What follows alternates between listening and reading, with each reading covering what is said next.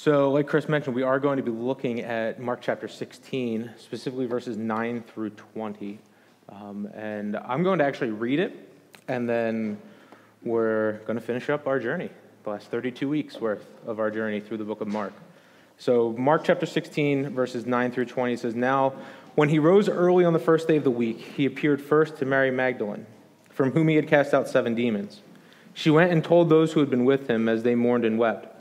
But when they heard that he was alive and he had been seen by her, they would not believe it. After these things, he appeared in another form to two of them as they were walking into the country. And they went back and told the rest, and they did not believe them. Afterward, he appeared to the eleven themselves as they were reclining at table, and he rebuked them for their unbelief and hardness of heart, because they had not believed those who saw him after he had risen. And he said to them, Go into all the world and proclaim the gospel to the whole creation. Whoever believes and is baptized will be saved, but whoever does not believe will be condemned. And these signs will accompany those who believe. In my name they will cast out demons, they will speak in new tongues. They will pick up serpents with their hands, and if they drink any deadly poison, it will not hurt them. They will lay their hands on the sick, and they will recover. So then the Lord Jesus, after he had spoken to them, was taken up into heaven and sat down at the right hand of God. And they went out and preached everywhere, while the Lord worked with them and confirmed the message by accompanying signs. So, we are finishing up our journey through the book of Mark this evening, and I, I hope this has been an enjoyable journey, an enjoyable time over these last several months, especially in, in the craziness that is 2020. In, in everything that we've been going through, I hope we've been reminded week after week, and, and I trust this is true, that Jesus is king. That ultimately, Jesus is in charge of this world. He has authority over this entire universe. And so we, we find our hopes and our satisfactions, we find our joys, we find our, our happiness not in the, the elimination of a virus, not in the end of injustice, not in, not in the election of a president of, uh, of our choice, but we find our hopes and our satisfaction and our joys and our happiness ultimately in our King. Our Savior doesn't live inside of a lab developing a vaccine. He doesn't, he doesn't sit at a desk in Washington, D.C., he sits on a throne. And our king is Jesus. And we've seen in Mark countless time after countless time that this king is trustworthy, this king is honest, this king is caring, he's powerful. And, and what we've seen in chapters 14 and chapter 15 is he's sacrificial, he gives of himself, he gives of his life for us. And we've seen countless times again and again that this Jesus that we've seen in Mark demands a response. He demands that when people interact with him, when people engage with him, when people experience him, they have to respond in some way. And what I, what I think we'll see is that response to Jesus is one of awe, one of amazement, one of wonder. You know, last year, Elizabeth and I, we, we took a trip out west, and we got to spend some time in the national parks that are out there. And, and they are some of the most beautiful sights that I have ever seen in my life. You're talking incredible mountains, cliffs, looking down into canyons, and, and you're kind of looking at this stuff and your, your breath is just take, taken away. The words that we would normally use to describe as beautiful, incredible, wonderful, they, they don't really do justice to what you're seeing. They, they, they pale in comparison to what's actually there. You're just amazed at what you see. You know, one of the things that I like to do when we do go on vacation, we get outside of the city and go more into rural, rural areas, into the country, is I like to go usually at like midnight up somewhere high and just no lights, just to look at the stars, just to look at the sky. And, and you see an expanse of the sky, and there's just star after star. It just looks unbelievable. It's the coolest thing I've ever seen. And you're just in awe. You just can't take your eyes off of it. That's, that's the Jesus of Mark. That's what Mark's been showing us over and over again. That Jesus, you can't take your eyes off him. He's amazing. And we've seen that. We've seen as Jesus has encountered people, the things that he said, the things that he's done, people just simply walk away amazed. And so, my desire for us tonight is that when we leave from here, the experience we have with Jesus tonight would have us walk away more amazed with him than we even are now. That, that's my desire. That's our hope for us tonight. And, and it's going to be a little bit creative to get there. Um, because as, as Chris was mentioning early on, the text we're looking at isn't really part of the Bible from my perspective. So it's going to it's going to take a little bit of creativity. We're going to spend some time on some technical things that we have to engage with. But ultimately, I think through God's word and what I believe it really says, and through the Holy Spirit and, and His work in our lives, we will walk away amazed at our King.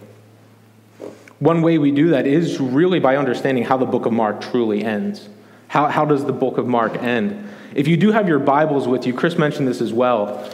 If, if you have a, a recent version of the Bible, so think something like the ESV, the NIV, um, the NASB, something like that, the New Living Translation, one of those, one of those versions, there's going to be some type of a a note somewhere in the text, usually after verse 8, between verses 8 and 9. And it'll say something like, The earliest manuscripts do not include these verses.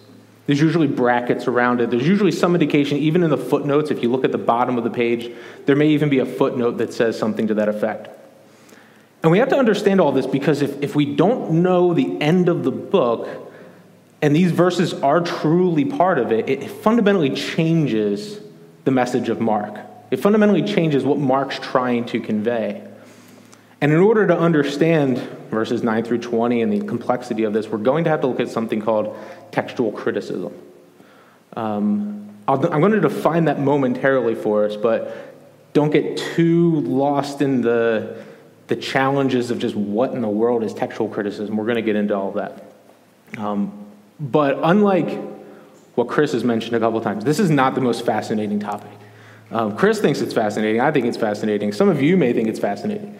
Um, hopefully, you do, but the nerd in me will come out this evening. I'm just preparing all of you for that. And I'll say this if, as we dig into this stuff, you're like, hey, pizza nerd, I'm a nerd too, because I like this stuff, um, and you're interested in studying more, I'm going to just show you these briefly, just so you're aware. If you're like, hey, I really want to dig into this, First book, this one right here, it's like 70 pages. Easy to read, just a concise guide to everything we're going to talk about tonight. You read that, you still are like, I'm still a nerd and I want to read this. Um, it is called New Testament Textual Criticism A Concise Guide by David Alan Black.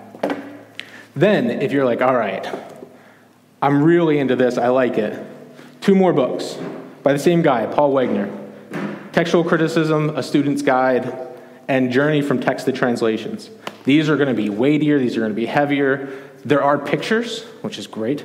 Um, so you get some pictures, and it's pictures basically of manuscripts, of copies and copies of the Bible. Um, and then lastly, if you're like, I really am excited about digging into this subject, really excited about digging into overall the doctrine of the Word of God, um, this is going to be weighty, this is going to be philosophical. Uh, the Doctrine of God's Word by John Frame. Um, one, of, one of the weightiest things I read, um, and this is going to explore way beyond textual criticism, but there is some good stuff about textual criticism. So, if at the end of this anyone's like, hey, I'm interested in this, we'll start you off with a little one, get you introduced to it, and if you're still still into it, um, we'll, go, we'll expand from there. So if anyone's interested in those books afterwards, let me know and I will gladly lend them to you. So as we get into this, we're really only going to scratch the surface. We're really we're, we're not going to go through all of the details of those four books. We're just going to scratch the surface of it, but we are going to get a little bit technical. So my goal this evening is is ultimately to not I don't want to lose you in this.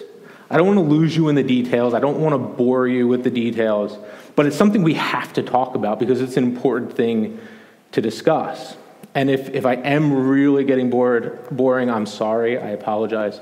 Um, I'll apologize in advance. And if it's really, really boring, I'm just going to ask Elizabeth to like just go like this, and I'll walk off. like just end it, end it now, and I will leave. I do want to say this too, and I'm glad Chris mentioned this because I think this is consistent with what we believe as a church, what I personally believe. The greatest defense for Scripture is not the evidence we're going to walk through this evening. The greatest defense for Scripture is Scripture itself. Scripture shows itself to be reliable and authentic and inspired and perfect. So we can believe that the Bibles we have, the translations we have here today, are accurate translations of what the original authors wrote 2,000 years ago. And we can believe all of that because the Bible has said that it is authoritative, that it is true. And you say, well, that is circular. We're going to talk about that in a little bit. But there's a God behind this scripture as well. There is a God that is behind the scripture and above the scripture that has preserved this scripture and is, and is outside of this scripture. He's, he has given us his communication, but he is not, our God is not the Bible. Our God is apart from the Bible, but he is, he has given to us, he has spoken to us through his word. So, the outset scripture is true. Scripture is true not only because of the history and the evidence that we're going to look at, but Scripture is true because it says that it is true. Scripture is true because the Holy Spirit has breathed out the very words of God, inspired Scripture to be written by men, and that has been preserved for thousands and thousands of years. So let's start with a quick definition. Textual criticism, um, if you can see that, that's great. If it's too small, I apologize. It's the art and science of establishing the true form of a literary work.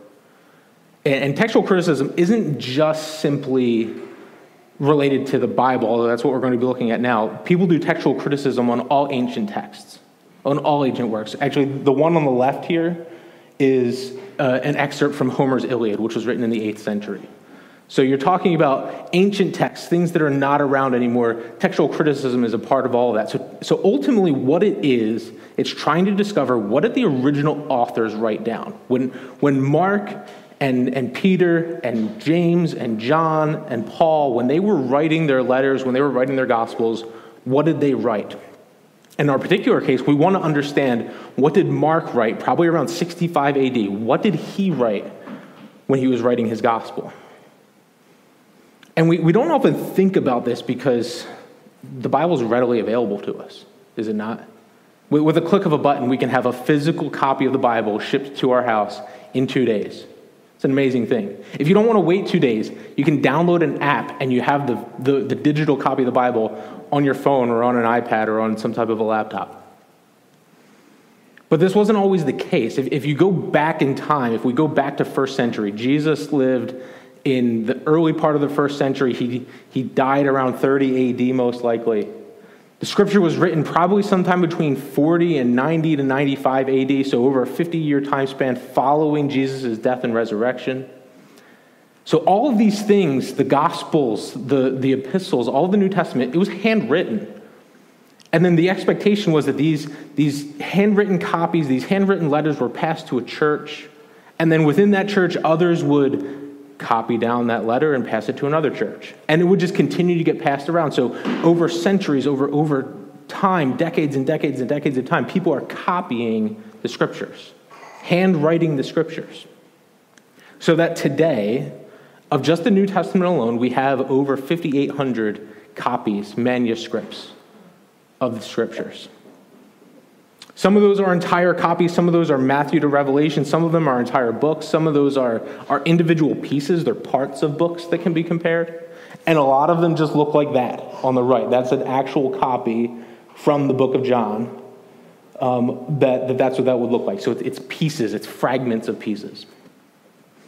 And so, people, especially over the last about 500 years or so, people have dedicated their lives to not only finding these things, I mean, we're talking digging in caves and somewhere in Israel, digging in caves and finding these things, to then compiling them, comparing them, and providing them for people who are able to translate them so that we actually have the Bible in our language. That is not that, that is a very recent thing for us. You know, people didn't have scriptures in their language really until the 15th, 16th century. So it's only been within the last 500 years or so that people are actually able to read the Bible in their own language, which is an incredible thing.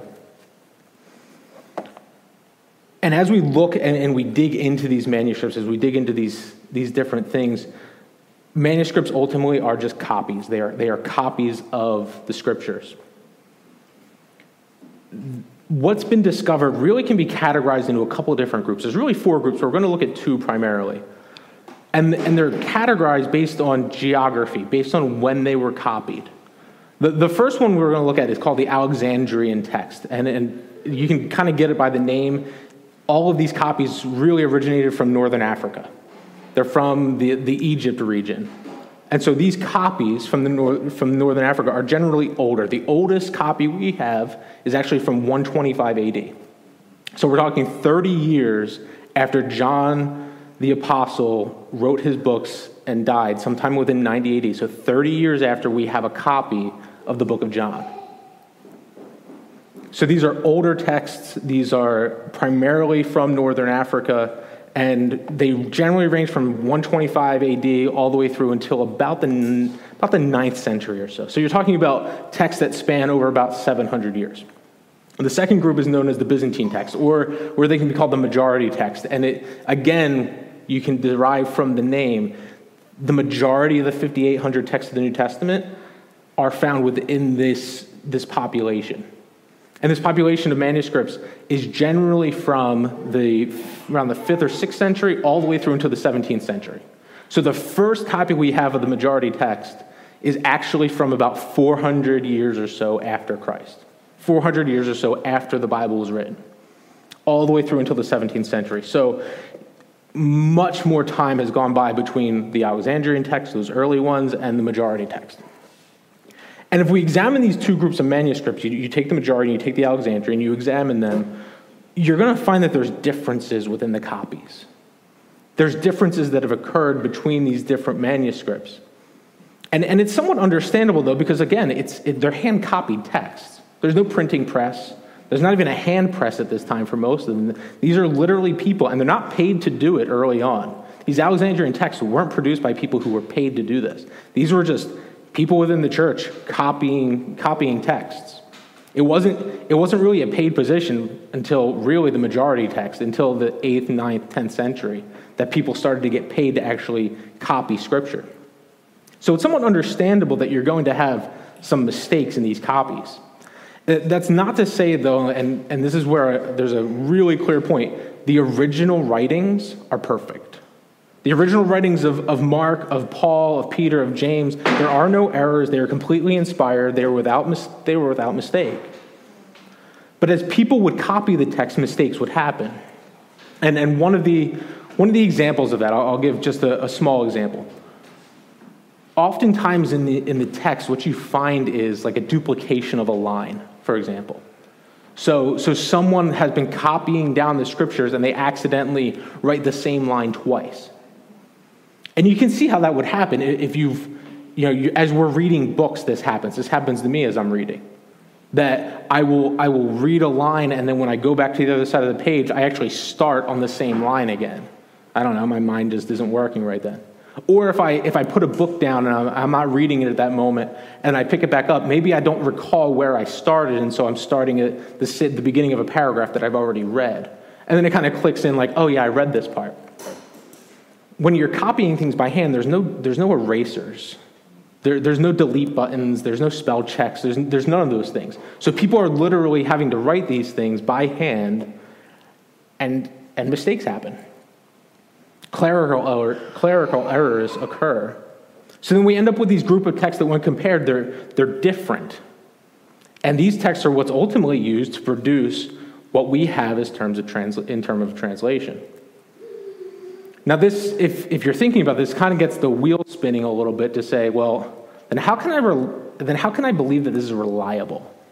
If, there's, if the copies we have, we don't have the originals, we don't have what Mark actually wrote, that's, that's gone, how can I trust that this is actually legitimate, that this is reliable, that it's trustworthy? I'll say a couple things to that. The Alexandrian text and the, majority text, they agree over 98% of the time. So they, they are in lockstep agreement well over the majority of the time. And in addition to that, where there are differences, they're very insignificant rarely is there a significant passage like we're going to look at in Mark 16 where there's huge chunks of scripture that are just uncertain about. It's usually the, the addition of a word like the, where the Alexandrian didn't have it, but the majority did. Or it's, it's things like the Alexandrian text, if you looked at a verse, says Jesus Christ.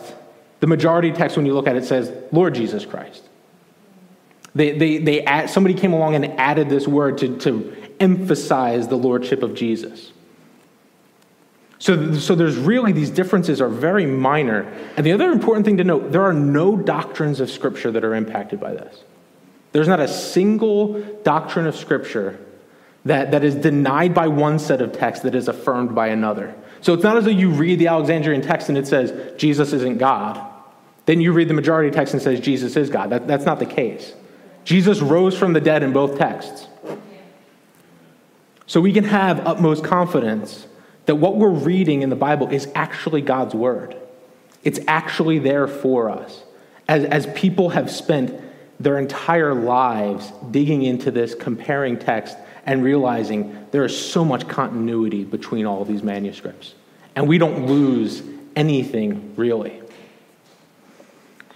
And so, what people have done over the years is to determine which text is right. Ultimately, they, they carefully compare these texts, and, and they usually place more weight, they place more value on earlier texts. They place more value on the Alexandrian text, the ones written from 2nd, 3rd, and 4th century. And it, and it makes sense when you think about it. Like, if, if I were to handwrite a letter right now and I, I passed it to Chris, and Chris copied it, and he passed it to Eddie, and Eddie copied it, and he passed it to Shalise, and Shalise copied it, and she passed it to someone else. And we just went around the room. There's going to be variations within that letter.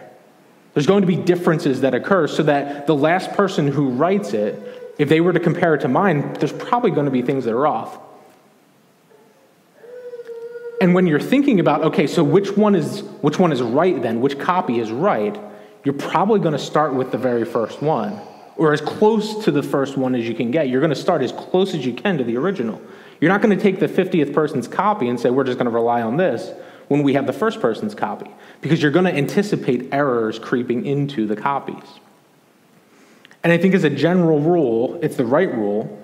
People have come along and said the earlier texts are better.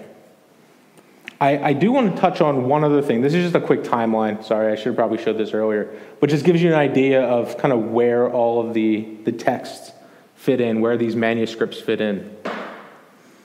And, and, and there's one other thing I want to touch on before we get to Mark. Like, what does all of this have to do with Mark 16? People will use all of these differences within the text and say, well, see, it proves the Bible's not legitimate. It, it shows that the Bible has flaws, it shows that the Bible has errors, and that it can't be trusted. So, so they'll cast doubt on the Bible and they'll say that the Bible is not true.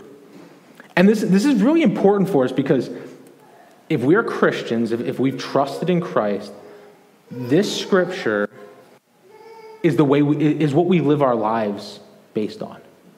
We, we live our lives now based on what this book says. And so if we can't trust it, how can we live according to it? But even, even greater than that, and, and far greater than that, eternity hangs on the truthfulness of this. It's not just what we do now, it's not just the way we live now that relies on the authority of this text, it's where we go when we're gone. If we get this wrong, if this isn't right, and Jesus never lived, he never died, he never rose again, our faith is meaningless. Paul tells us that. But fortunately for us, the, the story of redemptive history that, that man fell, that, that, that man sinned, and God chose for himself a people, and through that people, the whole world would be blessed. Would be blessed through a king, and all of that is fulfilled in Jesus, so that when he would die, go to a cross, die for our sins, rise again, and conquer death, we, we can believe that that is true, that this king is reigning forever, that he has come in grace and truth. And so now, if we trust that, if we believe and are confident in the word of God and believe and trust in Christ, we can stand before God with no condemnation. We can stand before God as, as a holy people, Peter calls it, a holy people set apart for God. And scripture affirms this beautifully so that Scripture is, is entirely true. You say, well, I'm, still kind of thinking about all of these different things. I, I think we want to look at two different, two different reasons why we can have confidence in the Bible. Ultimately, two different reasons. We can have confidence that the biblical story of redemption, that, that man fell into sin, that God, through his sovereignty and his providence, has produced someone who could conquer death and conquer sin on our behalf, so that when we trust in him, we're no longer condemned we can believe that that is true for two different reasons. Um, first, let, us take a deeper look into the text. We're going to get to the bottom part um, in a little bit. I already mentioned there, there's about 5,800 copies of the Bible. Um, from as early as the 100, 125 AD all the way through the 17th century. So there's been incredible care, there's been incredible effort put into preserving what really people determined to be valuable. These were people saying this is valuable text.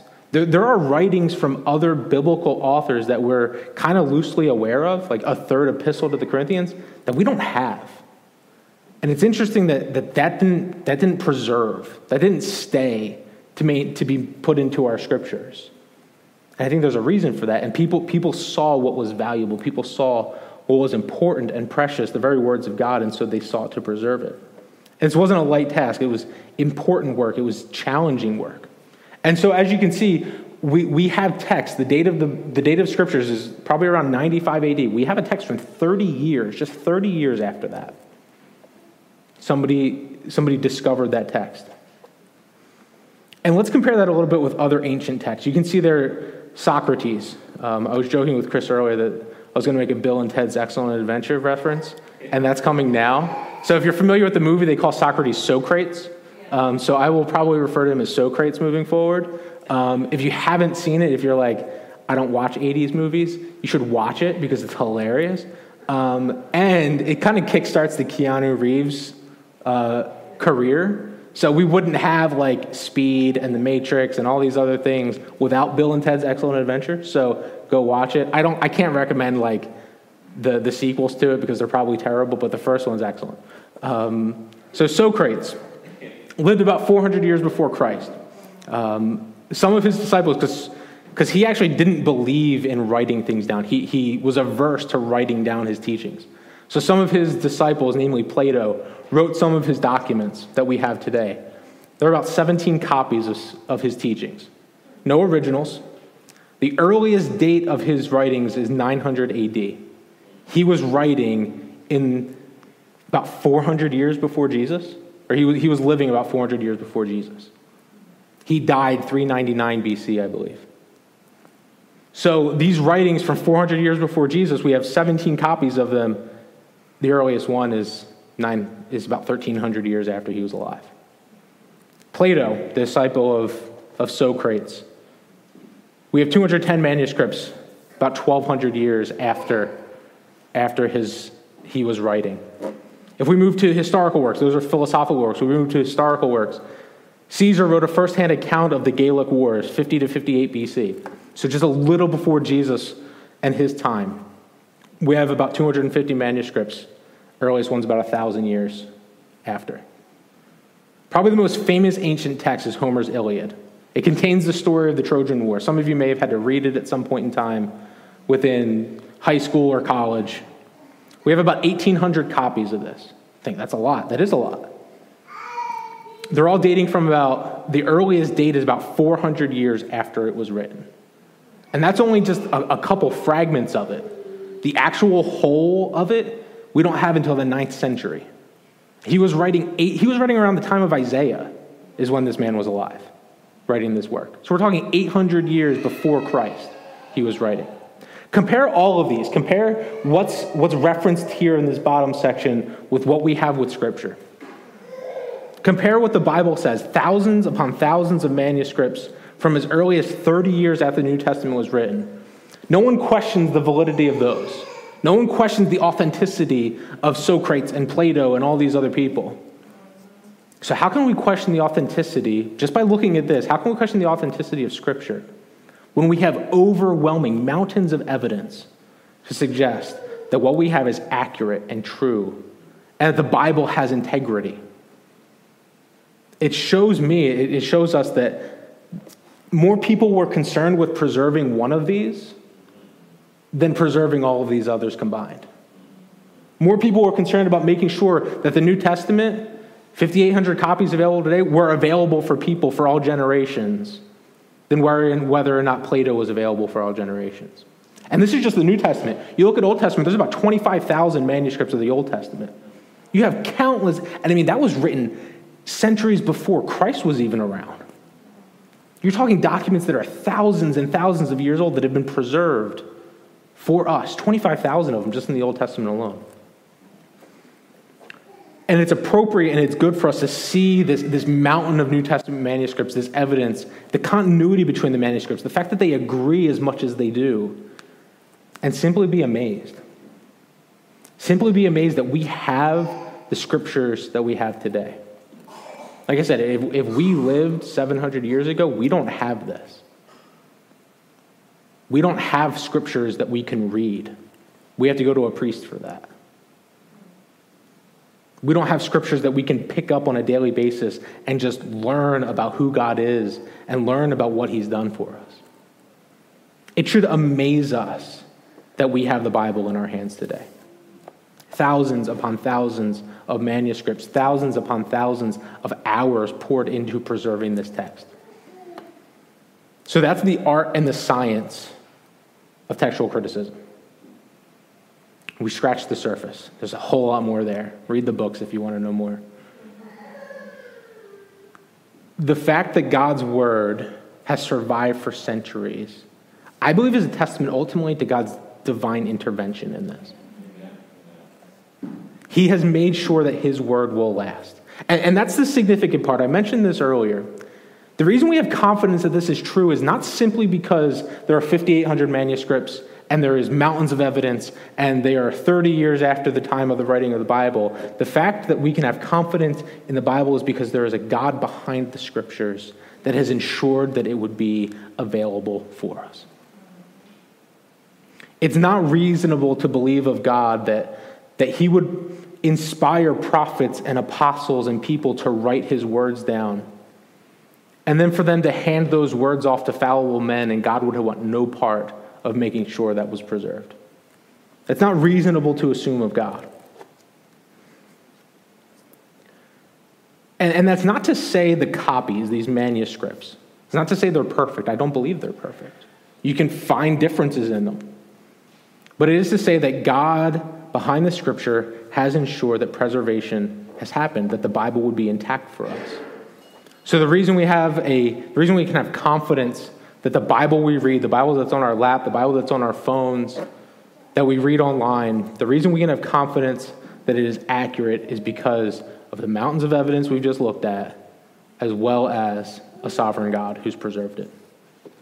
And so when we take a step back from it for a moment and we, we think about what all of this looks like, again, I can't help but just be amazed just be amazed that this has happened. And, and it points ultimately to, I think, one thing not just the sovereign preservation of God, because he's, he's working all things out for his good and for his will, for our good and for his will.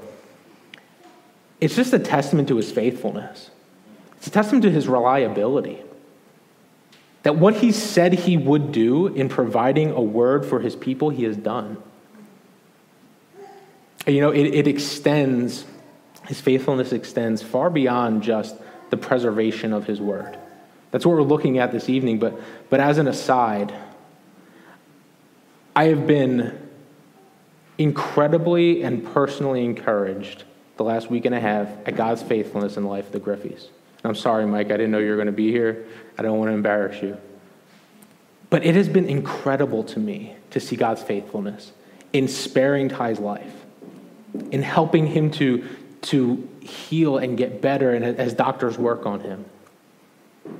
He, God has answered prayers. He's continuing to answer prayers. He has shown himself faithful. And, and it's equally encouraging to see God's faithfulness tangibly displayed through all of you. It, it is incredible to me to see, the, especially the women of the church, who have in very short order, quickly sought to reach out, organize, and see how they can help. Whether it's with food, whether it's with watching, watching Josh and Mike, whether it's with, with just being there to, to talk with Micah.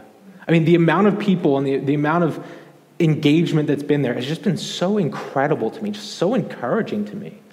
That God has said, I will take care of my children and he's using his church to do it. It's just so incredible because it, it pictures what God wants for us. It pictures what his word says that his desire for his church is to do that. So to see God's faithfulness just physically, tangibly evident has, has just been super encouraging to see. It's, it's equally encouraging, and again, sorry, Mike, I'm not trying to pick on you it's been equally encouraging to hear a video of her say to her husband who's laying in a hospital bed, God loves you. The Bible says that, that when, we are, when we are in Him, when we become united with Christ, He will perform in us a work and He will complete it. Even through the most difficult of times, He will be faithful to mature us in our faith. And to see Micah sit there with her husband and say, God loves you, even in the immense anguish and heartache and pain that she's in, is a testament to God's faithfulness and grace in her life to mature her faith. How awesome is that?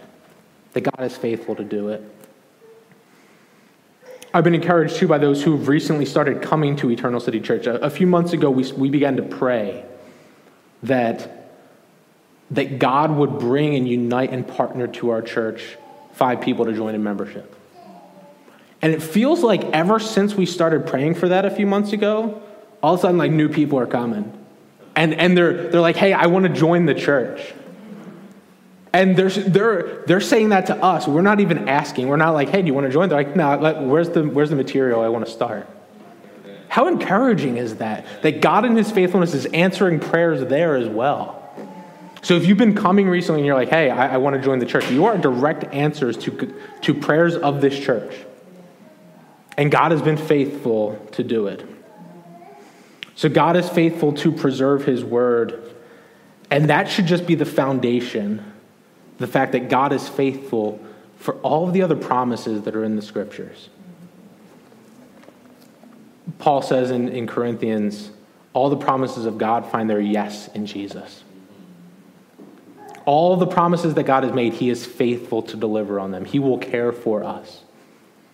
He will provide for us. He will always be there. He will grow us even in the midst of pain, even in the midst of trial.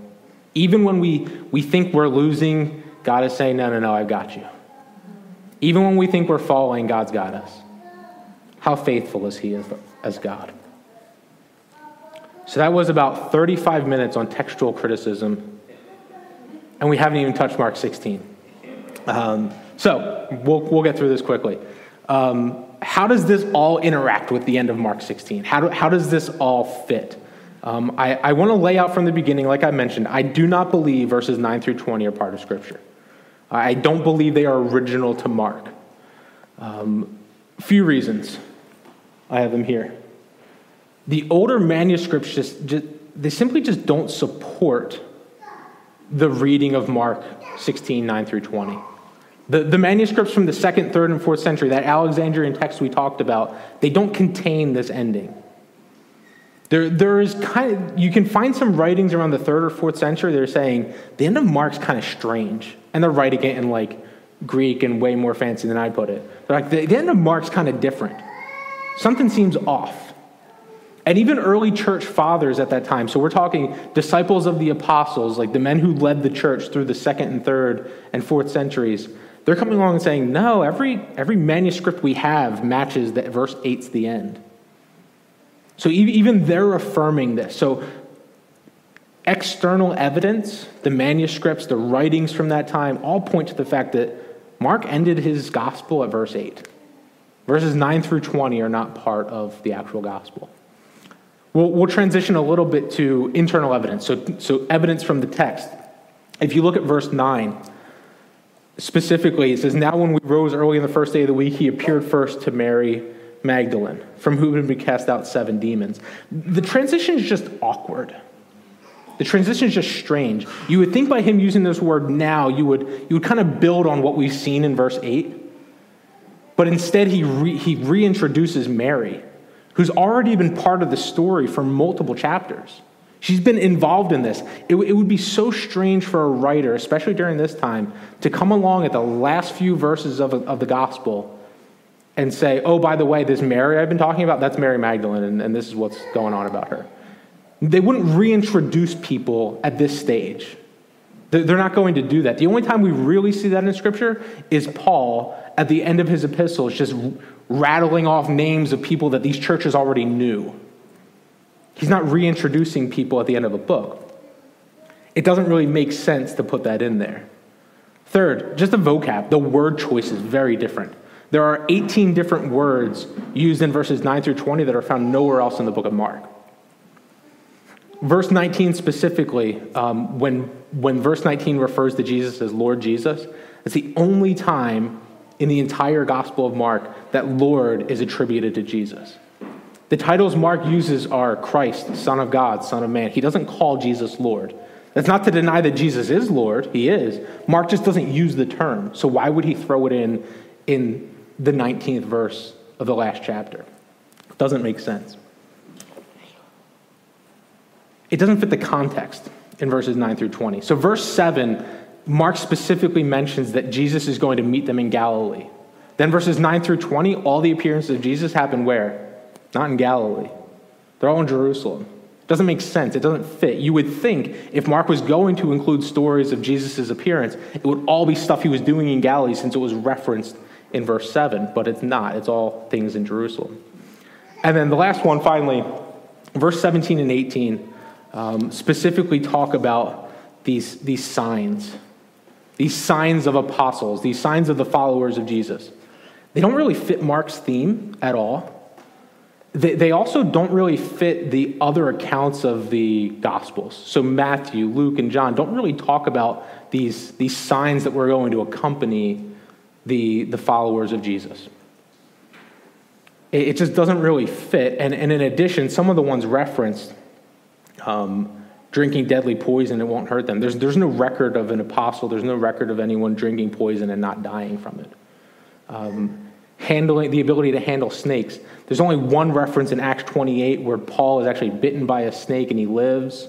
And he wasn't like trying to play with it. He wasn't he wasn't picking it up to like do something with it. He was building a fire and the snake came out and bit him on the hand and he lived. So they're just odd references that are found nowhere else in Scripture that, that can't be supported by other Scriptures.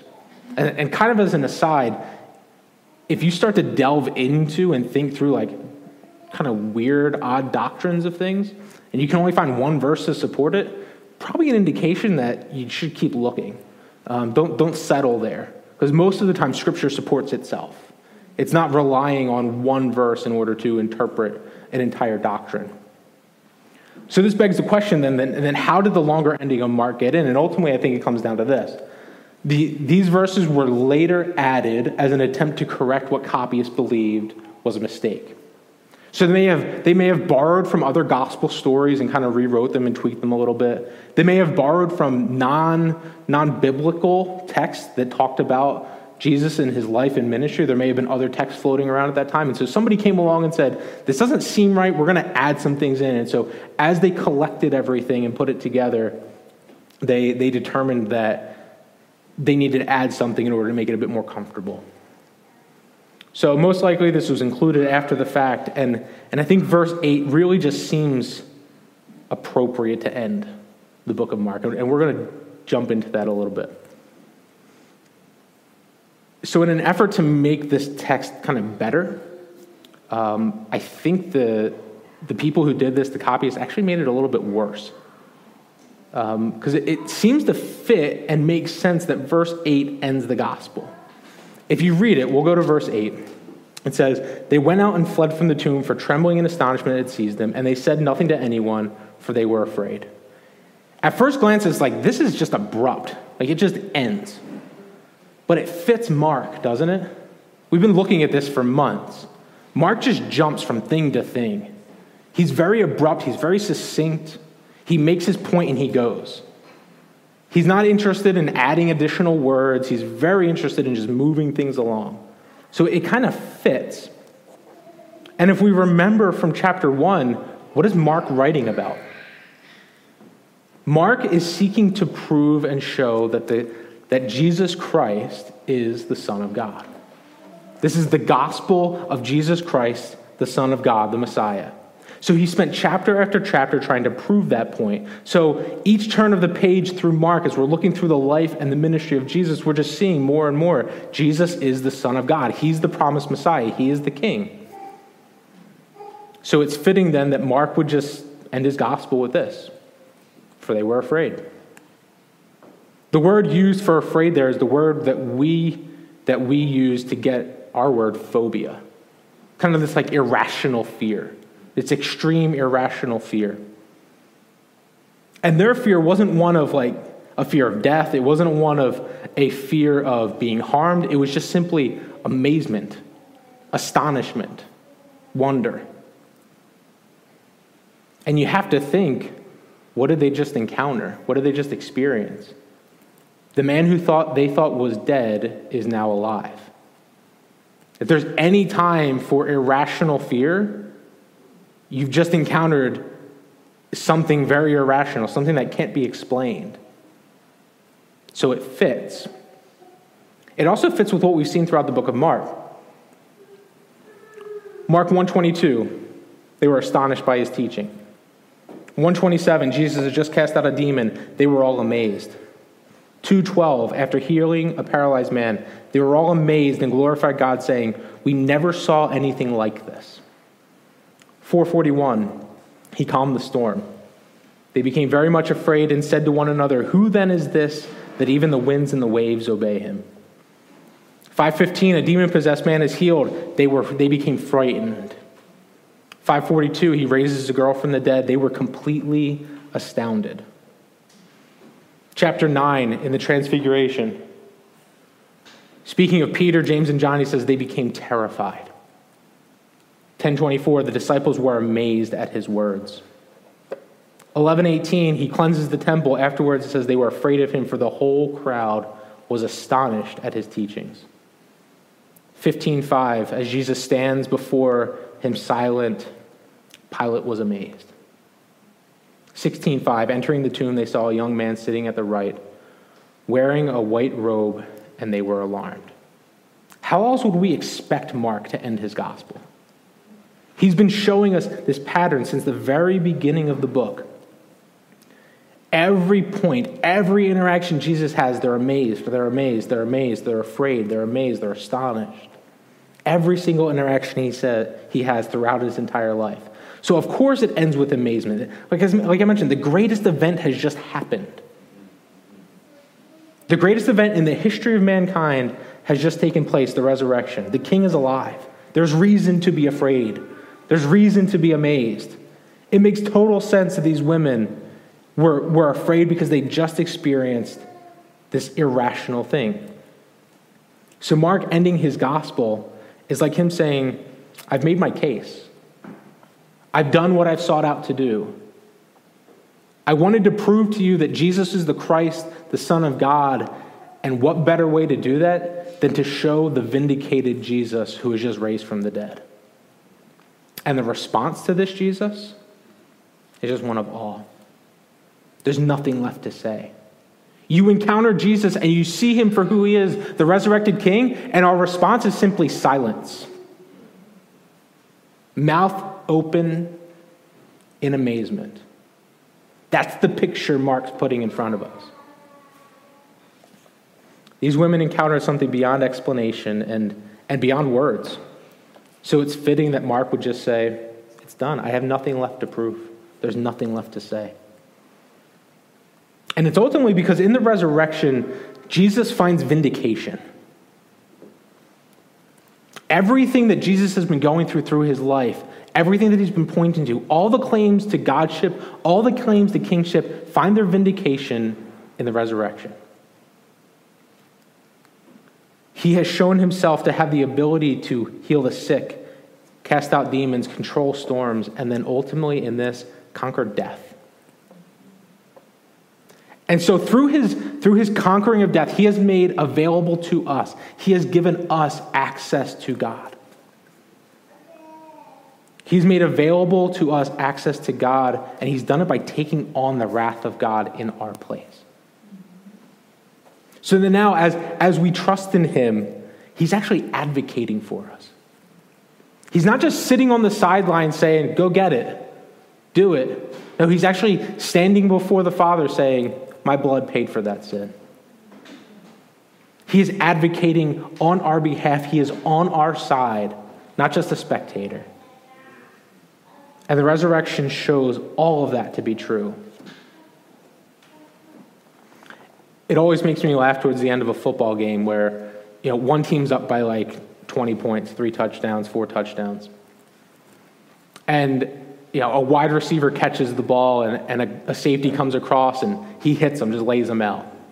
And you see the safety on the losing team kind of flex. He gets up all pumped up, ready to go, you just kind of want to scream at the TV, like, look at the scoreboard, dude. Like, you're down by four touchdowns. What are you doing? I, mentioned earlier that Jesus demands a response. He, he's a game changer for us. Because when we look at the scoreboard, we're not on the losing side. And you know, Jesus doesn't just put us up by three or four touchdowns, He grants us eternity. He's made available to us life and hope. And so when we experience Jesus, we see the truth of his life, his death, and his resurrection. And so the end of Mark is just like, what's your response to this, Jesus? How are you going to respond? Are you in all of Jesus, like these women were? Are you ambivalent to Jesus? Are you amazed at what he's done, or are you just content ignoring it? If Jesus is our joy and our satisfaction in life, it means that when we feel like we're losing, when we feel like we're on the losing side, we can actually look up at the scoreboard and see, no, we're winning. Because we have God, we have Christ. And even if, even if it feels like we're losing out on everything else, what we're getting is so much better. It would be a beautiful thing if we collectively would be so amazed at Jesus that we find our satisfactions and our joys and our hopes in Him. And then that would lead us to sharing our joys and our satisfactions and our hopes with other people, both inside the church and outside the church. It's always impressive to me that the women went after experiencing this. The other gospels attest to this. They went and they told other people. They couldn't, they couldn't keep it to themselves. It was too incredible. It was too amazing for them to, to contain within them. They had to say something to someone. The joy that they had because they knew the very fact that their king was alive. And maybe you are sitting here or you're watching online and you're thinking, I'm good. I see this Jesus, I see who he is, but everything's fine. I'm doing okay. Life seems all right. And so I'm just going to ignore Jesus, the Jesus that Mark has presented for us. Yeah, he's amazing, but I'm just going to ignore him. I would encourage you to check the scoreboard. Because you, you very well might be acting like that guy who makes the big hit and kind of flexes.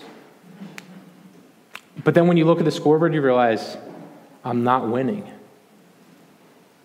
There is not going to be a single person who stands before God under the wrath of God and says, I've actually won. Not a single person. They will stand before God and they'll be in awe of Him but it'll be a terrible awe. It won't be one that's filled with love and compassion and care, it'll be filled with wrath. They will bow their knees to Christ, but they won't do it because they love Him. That is a scary place to be. To approach the wrath of God and not have it satisfied through Christ. So, my encouragement for you repent of your sins, find forgiveness in Jesus if you want to talk about that, come talk with me. I would love to talk with you about it.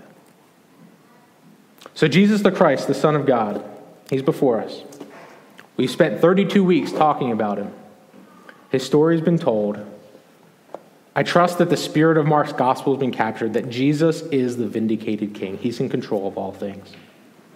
My prayer, my hope for myself, my prayer, my hope for all of you, that we walk away and find him amazing. We're going to take communion now, um, and, and we're, what we're really doing is celebrating our King. Celebrating that our King is alive. Uh, we do this weekly here at Eternal City Church. Um, I hope that this doesn't become something that's routine. I hope this is not something that is just the thing that we do. Um, it is an opportunity for us as a community of people to remember the sacrifice that Jesus has made. Um, Luke 19 puts it this way that Jesus came to seek and to save those who are lost. If we have been found, we have a, a tangible, helpful reminder in what we're about to do that he has paid the price so that we could live.